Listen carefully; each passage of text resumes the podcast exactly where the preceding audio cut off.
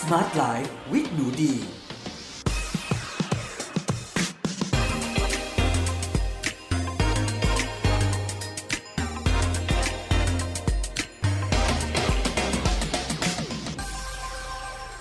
วัสดีค่ะ ยินดีต้อนรับสู่ Med Listening Podcast ในรายการ Smart Life with หนูดี กับดิฉัน หนูดีวนิษาเรซ และวันนี้พบกันใน episode ที่ 18 กับหัวข้ออาหารต้านอักเสบสำหรับหัวข้อนี้นะคะ เป็นหัวข้อที่หนูเดียอยากจะแชร์มากๆเลย เพราะว่าอาการอักเสบในร่างกายที่เป็นการอักเสบแบบที่เราไม่ได้เห็นขึ้นมาเป็นสิวหรือเป็นน้องหรือเป็นแผลหรือว่าโอ๊ยฉันเจ็บปวดที่ข้อเหลือเกินเนี่ยค่ะ แต่เป็นการอักเสบอ่อนๆ ที่มันเกิดขึ้นจากการกินอาหารที่ทำให้เกิดการอักเสบในระดับเล็กๆ น้อยๆ นะคะ ต่อเนื่องยาวนานเนี่ยค่ะ ในปัจจุบันเนี่ยเป็นหัวข้อที่ฮอตมากๆเลยนะคะ แล้วก็มีการพูดถึงกันเยอะมากนะคะ ในวงการของอาหารสุขภาพ ในวงการของเวชศาสตร์ชะลอวัย หรือว่าการกินอาหาร plant based หรือว่าในวงการแม้กระทั่งวงการนะคะ ที่หนูเดียต้องเข้าวงการโดยไม่รู้ตัวเลย นั่นก็คือวงการของผู้มีความเสี่ยงมะเร็งเต้านมเนาะเพราะการที่เราอะค่ะ กินอาหารผิดผิดถูกกินแบบรู้บ้างไม่รู้บ้างเนี่ยค่ะ แล้วก็กินเข้าไปทำให้เกิดการอักเสบอ่อนๆ แบบต่อเนื่องเนี่ยค่ะ มันก็มีงานวิจัยนะคะ หลาย ๆ ตัวที่มีการบ่งชี้ไปว่า อาจจะทำให้เกิดความเสี่ยงที่จะเป็นมะเร็งบางชนิดได้นะคะ โดยเฉพาะชนิดของหนูดีที่เเรียกว่ามะเร็งเต้านมอะเนาะก็เลยวันนี้นะคะ ก็อยากจะมาแชร์เพราะเป็นความรู้ที่หนูดีต้องหาให้กับตัวเองมาพักใหญ่ ๆ แล้วค่ะ วันนี้นะคะก็อยากจะชวนมาอ่านหนังสือหนึ่งเล่ม แล้วก็ชวนไปดู YouTube นะคะ อีกหนึ่งคลิปเพื่อให้สำหรับคนที่อยากไปหาความรู้เพิ่มเติมนะคะ ก็จะมี reference มาให้ด้วยค่ะสำหรับ episode นี้นะคะ หนูดีก็จะอยากขออนุญาต reference เล่มนี้เลยค่ะ How Not to Diet นะคะ ของนายแพทย์ Michael Greger นะคะ ที่เคยเขียนหนังสือ bestseller มาแล้วนะคะ ที่ชื่อว่า How Not to Die ค่ะ แปลเป็นไทยนะคะก็คือชื่อว่าคัมภีร์ชนะทุกโรคค่ะ แต่ว่าเล่ม How Not to Diet เนี่ยค่ะ ก็เป็นเล่มโตเลยนะคะ ราคาขายอยู่ที่คิโนคุนิยะนะคะ ราคา 538 บาท แต่ว่าเป็นภาษาอังกฤษค่ะดียังไม่ได้เห็นแปลเป็นไทยเลยนะคะ เพราะฉะนั้นวันนี้อยากจะมาชวนคุยเรื่องหนึ่งนะคะ เป็นบทเล็กๆ อันหนึงนะคะ ในหนังสือเล่มนี้ ชื่อว่า Anti-Inflammatory Diet ค่ะ ก็แปลตรงตัวเลยนะคะ ก็คือว่าเป็นอาหารต้านอักเสบตามชื่อ episode ของเราในวันนี้เลยค่ะ แล้วก็ถ้าใครนะคะสนใจหัวข้อนี้เพิ่มเติมนะคะ ก็มี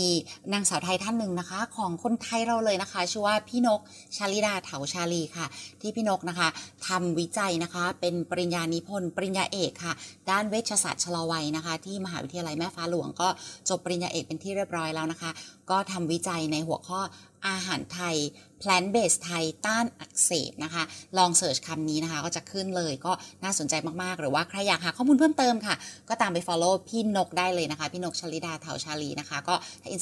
Instagram ก็ at นก n o k นะคะ health so h e a l t h นะคะ แล้วก็ so นะคะ มาจากรายการ health society ของพี่นกค่ะ แล้วก็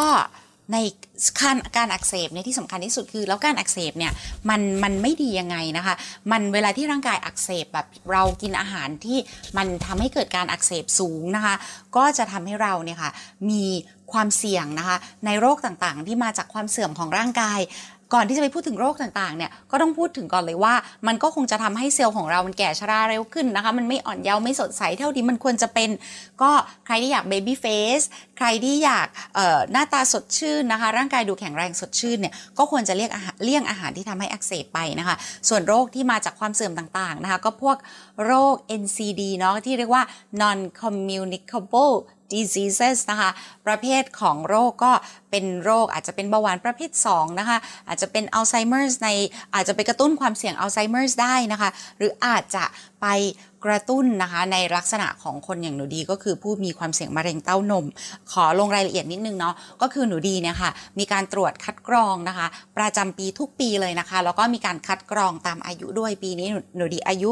42 ปีนะคะ ก็ต้องตรวจทั้งมะเร็งต่างๆ ทุกชนิดเลยนะคะ เท่าที่คุณหมอจะแนะนำปรากฏว่าหนูดีก็ทำแมมโมแกรมนะคะ ก็พบว่ามีเออก้อนนะคะ เป็นก้อนที่มีเป็นถุงน้ำเป็นก้อนอะไรหน้าตาแปลกๆ แต่ว่าไม่ใช่ก้อนที่เป็นมะเร็งเนาะแต่ว่าก็เป็นอยู่ในstage ที่เฝ้าระวังนะคะ ก็จะอยู่ในคุณหมอเรียกว่า BI-RADS ที่ 3 นะคะ BI-RADS ที่ 1 กับ 2 ก็คือเหมือนตรวจแค่ปีละครั้งทำแมมโมแกรมปีละครั้ง ส่วนของหนูดีเนี่ยจะมีก้อนนะคะ 1 เซนต์กระจายอยู่หลายก้อนเหมือนกันนะคะ ก็เลยอยู่ใน BI-RADS ที่ 3 ก็คือต้องมีการทำแมมโมแกรมนะคะ ทุก 6 เดือนต่อเนื่อง 2 ปี หนูดีก็ครบแล้ว ก็ปรากฏว่ามีก้อนเพิ่มปีนี้นะคะ ก็เลยต้องอยู่ในกลุ่มที่เฝ้าระวังต่ออีก 2 ปีนะคะ รวมแล้วเป็น 4 ปีที่หนูดีต้องทำแมมโมแกรมทุก 6 เดือนนะคะ อันนี้หนูดีตัดสินใจร่วมกับคุณหมอเนาะว่าคุ้มค่านะคะ การทำแมมโมแกรมเนี่ยค่ะ ความเสี่ยงของรังสีเอ็กซเรย์อะไรต่างๆ ก็จะประมาณที่เรา ทำเอ็กซเรย์ฟันเวลาเราไปอุดฟันนั่นแหละค่ะ เพราะฉะนั้นก็อยากฝากไว้ถึงทุกๆ คนนะคะว่านอกจากที่เราจะกินอาหารหรือลดความเสี่ยงอะไรต่างๆ แล้วเนี่ยการตรวจคัดกรองตามอายุนะคะ ขอให้ทำทุกปีจริง ๆ นะคะ ปีนี้หนูดีก็วิ่งสายพานด้วย เพราะว่ายิ่งเราตรวจพบเร็วนะคะ โอกาสที่เราจะไม่พัฒนาไปเป็นมะเร็งในสเตจที่รุนแรงเนี่ยก็มีมากขึ้นคัดกรองตามอายุตรวจพบเร็วนะคะ ก็ลดลดการเสี่ยงการเสียชีวิต แล้วก็เพิ่มโอกาสนะคะในการที่จะรักษาแล้วก็หายได้ค่ะ ทีนี้นะคะในกลุ่มของอาหารที่ต้านอักเสบเนี่ยมีอะไรบ้างสำหรับหนูดีเองนะคะ มองว่าหนูดีเองกิน plant based whole food คือเน้นเป็นอาหารเน้นพืชนะคะ ไม่กินอะไรที่มาจากสัตว์เลยค่ะถ้าปรุงเองนะคะ แต่ว่าถ้าออกไปนอกบ้านนานๆทีไปเจอเพื่อนไปอะไรไปกับแฟนเนี่ยได้ แต่ว่าถ้าในบ้านตัวเองดีก็จะกินเป็นเน้นพืช 100%เพราะฉะนั้นเนี่ยค่ะการที่เรากินอาหารที่เน้นพืชเนี่ยก็จะทำให้เราอะไม่ต้องรับรับคอเลสเตอรอลอยู่แล้วนะคะ เพราะว่าคอเลสเตอรอลเนี่ยมีเฉพาะในสัตว์ไม่มีในพืชเนาะะเวลาที่เราลดอาหารจากสัตว์เนี่ยค่ะแล้วเราลดน้ำมันเนาะไม่ใช้น้ำมันในการปรุงเนี่ยค่ะเราก็ลดความเสี่ยงของการอักเสบเนี่ยไปได้เยอะมาก ๆ เพราะว่าอาหารที่ทำให้อักเสบหลาย ๆ ตัวนะคะ ก็มักจะเป็นเนื้อสัตว์นะคะที่มีการทอดเนาะหรือว่าเนื้อสัตว์ที่มีการย่างการจี่นะคะ การที่เราลดตรงนั้นก็ช่วยได้มาก ๆ เลย รวมถ้ารวมถึงถ้าเราลดอาหารที่แปรรูปต่าง ๆ แปรรูปจนจำหน้าตาเดิมของมันไม่ได้เลย อาหารที่อายุยืนยาวมากๆนะคะ บนเชลฟ์นะคะที่บอกว่ายิ่งอาหารอยู่บนเชลฟ์หรือที่ชั้นขายนานเท่าไหร่เนี่ยโอกาสที่อายุของเราจะสั้นก็มากขึ้นเท่านั้น อันนี้ก็เป็นคำพูดแต่ดิคิดว่าก็ไม่ใช่ทุกเคสหรอก เพราะเดี๋ยวนี้มันก็มีแบบถั่วต้มที่อยู่ในกระป๋องนะคะพืชผักอะไรที่มีการฟรอเซนหรืออะไรประมาณนี้เนาะก็อันนั้นก็ก็เก็บไว้เป็นไอเดียนะว่า มันไม่ใช้ไม่ได้ใช้ได้ทุกเคสนะคะ แต่ว่าอาหารที่ช่วยในการต้านอักเสบเนี่ยมีอะไรที่เรากินได้บ้างเป็นประจำทุกวันเลยนะคะ ก็สำหรับหนูดีนะคะ ผักใบเขียวนะคะหนูดีก็จะแบ่งเป็นผักสดกับผักสุก เนาะสุกก็จะสุกด้วยน้ำนะคะ ก็หนูดีจะกินทุกวันผักใบเขียวนี่ต้องกินทุกวันนะคะ ถ้าไปดูในตำราฝรั่งก็เป็น leafy greens เนาะ leafy greens vegetable ก็ต้องกินทุกวันค่ะ อีกอันก็คือพวก broccoli นะคะ carrot อันนี้ก็แนะนำนะคะว่ากินเลยแครอทเนี่ยก็อิ่มด้วยเนาะเพราะเป็น starch นะคะ ส่วนอีกอันนึงนะคะที่จะพูดถึงสิ่งที่กินแล้วอิ่มก่อนเนาะ ก็อีกอันก็คืออสับปะรดนะคะสับปะรดเนี่ยโอ้โหจะมีสารอาหารดีๆเยอะมากนะคะแล้วก็ช่วยในการต้านอักเสบหนูดีก็กินทั้งที่เป็นแกนมันแล้วก็เนื้อของมัน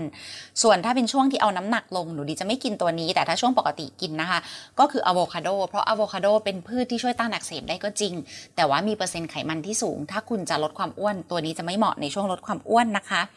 อีกตัวที่เป็นอาหารไทยแล้วก็โอ้โหน่ากินมากๆเลย นั่นก็คือ turmeric turmeric ก็คือขมิ้นนั่นเองนะคะขมิ้นคุณจะกินในรูปแบบไหนก็ได้เนาะจะกินเป็นผงกินเป็นสดกินเป็นอะไรก็ได้นะคะ เราเป็นคนไทยเนาะโอ้ขมิ้นสดเรามีอยู่ตลอดเวลาอยู่แล้วนะคะขมิ้นนะคะจะมีสารเคอร์คิวมินเนาะเคอร์คิวมินเนี่ยเป็นสารที่ต้านอักเสบดีมากๆ แล้วแบบ hot trending มาก ๆ อยู่ตอนนี้ฝรั่งนี่คือแบบ ทำนมขมิ้นนะคะ เรียกว่าเป็นแบบ golden milk เนาะก็คือเป็น turmeric golden milk เป็นนมสีทองนะคะ ก็คือเอาขมิ้นสดขมิ้นผงเนี่ยแหละไปปั่นรวมกับนมอัลมอนด์นมถั่วเหลือง ใส่อาจจะเป็นน้ำผึ้งหรืออาจจะใส่ maple syrup เออเพื่อเป็นการปรุงรสหรือบางคนอาจจะใส่ stevia อะไรประมาณนี้ค่ะ ก็ไปอุ่นให้ร้อน โอ้โห เป็นแบบนมสีทอง หนูดีเคยไปซื้อที่ Whole Foods โอ้ยแพงมากเลยขวดหนึ่งกลับถึงบ้านเมืองไทย ฉันเอาขมิ้นสดปั่นเองเลยจ้า ประมาณนี้ตัวเคอร์คิวมินมันก็ ต้านอักเสบเนาะแต่ว่าอันนี้ก็ฝากไว้เป็นความรู้ว่า ควรกินคู่กับพริกไทยดำนะคะ เพราะว่าสาร piperine ในพริกไทยดำเนี่ย ก็จะช่วยให้การดูดซึมเคอร์คิวมินสารเคอร์คิวมินในขมิ้นได้ดีมากขึ้นทำให้มันแบบต้านอักเสบกันแบบจุกๆไปเลยนะคะ ส่วนอันที่หนูดีเนี่ย กินนะคะ แต่ว่าไม่ได้กินบ่อยนะคะ เพราะอันนี้เป็นตำราฝรั่งแนะนำเนาะก็คือพวกเชอร์รี่และเบอร์รี่ต่างๆ ถ้ากินในเมืองไทยนี่จะกินเป็นเบอร์รี่ frozen นะคะ แล้วก็ไม่งั้นก็จะกินเป็นพวกผง acai berry maqui berry อะไรที่ซื้อมาเป็นผงเนาะเพราะว่าลูกสดก็ คงแพงไปค่ะกินไม่ไหวค่ะเนาะในเมืองไทยก็มีกินเมืองนอกในถิ่นของเขาค่ะ ส่วนวอลนัทเนี่ยก็ถือว่าเป็นตัวที่มีการต้านอักเสบดีมากๆเลยนะคะ แต่ว่าไม่ให้กินเยอะเกินหนึ่งฝ่ามือนะคะ ต่อวันแล้วก็ไม่ให้กินแบบที่คั่วเกลือเนาะเพราะว่าเดี๋ยวเกลือจะสูงเกินไปค่ะ อีกตัวนะคะที่แนะนำให้กินมากๆ ก็คือมะเขือเทศ แต่ว่ามะเขือเทศเนี่ยค่ะจะต้องลงรายละเอียดนิดนึงว่าต้องกินแบบสุกนะคะ เพราะว่าสารไลโคปีนในมะเขือเทศนะคะ จะ มันร่างกายมนุษย์จะดูดซึมได้ดีเมื่อผ่านความร้อนแล้วเนาะถ้าภาษาอังกฤษจะใช้คำว่าเพิ่ม bio availability เนาะก็คือเหมือนกับว่าความที่มัน available สู่ร่างกายมนุษย์เนี่ยก็เพราะฉะนั้นมะเขือเทศถ้ากินสดๆ ก็อาจจะเตือนตัวเองนิดนึงว่าอาจจะลวกนะคะ หรือต้มหรือกินในลักษณะของซุปหรืออะไรเนี่ย ก็จะดีมากขึ้นค่ะ แล้วก็ตัวที่แนะนำนะคะ ผลไม้ต่างๆนะคะโอ้ถ้ากินได้ก็คือดีมากๆเลยนะคะ เพราะว่ายิ่งเรากินผลไม้ได้เยอะก็จะมีพวกสารพฤกษเคมีนะคะ หรือว่าไฟโตนิวเทรียนส์ต่างๆ หลากสีที่มาจากพืชนะคะ ก็จะช่วยในการต้านอักเสบได้ดีมากๆเลยเนาะก็สิ่งที่แนะนำให้เลี่ยงแหละ ก็คือพวก อาหารทอดต่างๆนะคะ พวกน้ำอัดลมโซดาต่างๆ เพื่ออาหารแปรรูปต่างๆนะคะ เนยขาวเนาะเนยขาวตอนนี้ก็ทางออยไทยก็มีการกวาดล้างกันไปเยอะพวก trans fat อะไรต่างๆ ก็ถ้าเลี่ยงพวกนั้นได้ก็ดีมากๆเลยนะคะ แล้วก็เนื้อสัตว์แปรรูปต่างๆ ยิ่งคุณเลี่ยงได้เนี่ยคุณก็จะยิ่งได้แต้มเสริมเพิ่มมากขึ้นค่ะทีนี้ก็จะมีตัวนะคะที่หนูดีแนะนำนะคะคลิปต่างๆนะคะใน YouTube อันที่ดีชอบมากๆเลยนะคะ เป็นคลิปที่หนูดีดูในช่องที่ชื่อว่า living beyond breast cancer นะคะ living beyond breast cancer เนี่ยถ้าคุณเสิร์ชนะคะคำว่า anti inflammatory diet นะคะ ใน YouTube เนี่ย ก็จะมีคลิปขึ้นมาจากช่องนี้เลยนะคะ อันนี้หนูดีชอบมาก ๆ นะคะ เป็นคลิปของออนักโภชนาโภชนากรมีใบอนุญาตนะคะ เวลาที่เราจะดูคลิปของใครเนี่ย หนูดีแนะนำว่าถ้าดูเรื่องอาหารนะคะ ขอให้เลือกจากผู้ที่เป็นมีตำแหน่งห้อยท้ายนะคะ ที่เรียกว่า RD RD เนี่ยจะย่อมาจาก registered dietitian เนาะ dietitian ต่างกับ nutritionist นะคะ dietitian เนี่ย อย่างเพื่อนหนูดีนะคะ คุณ Julieanna Hever เนี่ย ที่เคยมาทำ collab project เรื่องอาหารไทย plant-based ที่เมืองไทยด้วยกันเนี่ยค่ะเขาก็อธิบายให้หนูดีฟังว่า เวลาเราจะติดตามข้อมูลสารอาหารหรือความรู้เรื่องอาหารจากใครเนี่ยค่ะถ้าเลือกได้นะคะ ขอให้เลือกติดตามกับผู้ที่เป็น โภชนากรค่ะเรียกว่า dietitian เพราะว่าพวกนี้เนี่ยจะต้องจบปริญญานะคะ และถ้าเป็น RD ก็คือ registered registered คือมีใบอนุญาตประกอบวิชาชีพอย่างถูกต้องตามกฎหมายในสหรัฐอเมริกานะคะ ก็จะเป็นข้อมูลที่น่าเชื่อถือมาก ๆ เลยนะคะ ต่างกับเออถ้าเป็น nutritionist เนี่ยค่ะ ใครก็เป็น nutritionist ได้ อย่างสมมติหนูดีไม่ได้เรียนจบด้านนี้มา แต่เอาไปเข้าคอร์สบางที3วัน7วันหรืออะไรประมาณนี้ อันนี้จากคำอธิบายของคุณจูเลียนานะคะเขาก็บอกว่าใครก็ก็สามารถเรียกตัวเองหรือเคลมตัวเองเป็น nutritionist ได้นะคะ ก็เลยอยากจะแนะนำว่าเลือกติดตามนะคะ กับผู้ที่เป็น registered dietitian เนี่ย เราก็จะได้ความรู้ในลักษณะที่เป็นเชิงอ้างอิงงานวิจัยที่น่าสนใจมาก ๆ นะคะ มากกว่าในมุมของเขาเนาะเพราะฉะนั้นอันนี้ก็เป็นคลิปค่ะ ที่พูดถึงนะคะจาก คุณจีนนะคะลาแมนเทียพูดถึงหัวข้อว่า close up on nutrition eating and anti-inflammatory diet เขาจะพูดถึงประเด็นว่าสำหรับผู้ป่วยนะคะมะเร็งเต้านม หรือว่าผู้ที่มีความเสี่ยงที่จะเป็นมะเร็งเต้านมแบบหนูดีนะคะ ก็แนะนำว่าให้กินอาหารที่เป็นลักษณะของเน้นพืชมากขึ้น แล้วก็เลือกอาหารในกลุ่มที่หนูดีอะได้พูดถึงไปเมื่อสักครู่เลยนะคะ เพราะเขาก็ให้ความรู้ยาวมากเลยนะว่า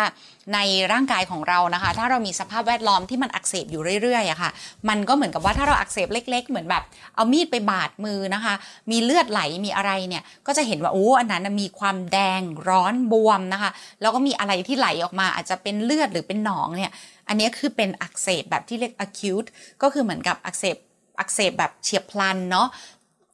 แต่ว่าถ้าเกิดว่าเวลาที่เราอักเสบระยะยาวมากๆเนี่ยบางทีมันไม่เห็นข้างนอกเราไม่รู้อะแต่เรากินอาหารที่มันทำให้ร่างกายอักเสบในระดับเซลล์อักเสบอยู่ภายในเนี่ย มันเกิดขึ้นต่อเนื่องยาวๆ นานๆเนี่ยมันเป็นอาจจะเป็นสภาพแวดล้อมที่ทำให้เราเกิดความเสี่ยงที่จะเป็นมะเร็ง โดยเฉพาะในกลุ่มของมะเร็งเต้านมได้เนาะก็ถ้าใครนะคะที่เป็นผู้ที่ตรวจร่างกายเป็นประจำประจำปีอย่างหนูดีเนี่ยนะคะ แล้วก็พบว่าเราเนี่ยเป็นผู้มีความเสี่ยงซะแล้วเนี่ยค่ะก็หันมากินอาหารในลักษณะเน้นพืชอาหารที่ไม่มีการทอดดิฟฟรายเนาะทอด กรอบนะคะ อาหารที่ไม่ใช่เนื้อสัตว์แปรรูป อาหารที่อู้หลากหลายสีสันที่มาจากพืชเนี่ยคุณก็จะเพิ่มโอกาสของร่างกายคุณเองที่จะไม่ต้องไปเสี่ยงนะคะ กับโรคที่ไม่มีใครอยากจะเป็น ไม่มีใครอยากจะไปตรวจแล้วก็ คุณหมอบอกว่า โอ้แบบเนี่ยคุณเป็นมะเร็งแล้วดีก็ไม่อยากให้ตัวเองถึงวันนั้นนะคะ ก็เนี่ยถึงได้กัดฟันนะคะทำแมมโมแกรมทุก 6 เดือนเลยนะ ทุกคนนะ ปีละ 2 ครั้งนะคะ หนูดีทำปีละ 2 ครั้ง แล้วก็พยายามกินอาหารที่เรารู้ว่ามันช่วยในการ ป้องกันร่างกายเราเนาะแล้วก็ลดความเสื่อมความชราของเซลล์นะคะ ช่วยในการชะลอวัย ข้อดีก็คือก็ได้หน้าเด็กไงเนาะเราก็เซลล์เราก็แข็งแรงปิ้งปังนะคะ ก็หน้าเด็กกันไป แต่สิ่งที่ตั้งใจอยากได้จริง ๆ ก็คือไม่ได้อยากเป็นมะเร็งค่ะ อยากลดความเสี่ยงให้มากที่สุดนะคะ ก็ขอขอบคุณมากๆนะคะ ทุก ๆ ท่านที่ติดตามเม็ด listening podcast นะคะ ในช่วง smart life with หนูดี เราอยู่ด้วยกันถึง episode ที่ 18 แล้วนะคะ แล้วก็เดี๋ยวใน episode หน้านะคะ เราก็จะมาพูดถึงอาหารนะคะ ในกลุ่มที่ช่วยสร้างสภาพแวดล้อมที่ดีกับจุลินทรีย์ดีในลำไส้นะคะ คือเป็นไมโครไบโอมของเราเนาะดูแลไมโครไบโอมของเราค่ะ สุดท้ายนี้ก็ ออวยพรให้คุณผู้ฟังทุกท่านนะคะ สุขภาพดีแข็งแรงเนาะเรามาแชร์ข้อมูลดีๆอย่างนี้ไปด้วยกันเรื่อย ๆนะคะ แล้วก็นำไปปรับใช้เพื่อให้ทุกคนอยู่ด้วยกันไปนานๆ ฟังรายการแล้วก็พูดคุยกับรายการของเรานะคะ ไปนานๆเลยเนาะแล้วก็ถ้าใครนะคะ ไม่เคยฟังหนูดีเลย ในช่วงจัดสดนะคะ ก็ Met Bright Side นะคะ เราเจอกันก็คือพุธพฤหัสศุกร์8โมงเช้าถึง9โมงเช้ากับหนูดี แล้วก็ดีเจปูเป้ค่ะนั้นจัดสดเลยนะคะ แล้วก็ โทรเข้ามาคุยกันด้วยนะคะ ถ้ามีโอกาสนะอยากฟังเสียงทุกๆ คนแบบสดๆเลยนะคะ อยากรู้จักเพราะว่าคิดว่าหลาย ๆ คนก็ฟังเรามาหลายปีแล้วแหละ ก็อยู่ด้วยกันไปอีกนาน ๆ นะคะ สุขภาพดีแข็งแรงอยู่ด้วยกันไปอีกนาน ๆ แล้วพบกันใหม่ episode หน้าสำหรับ episode นี้ สวัสดีค่ะ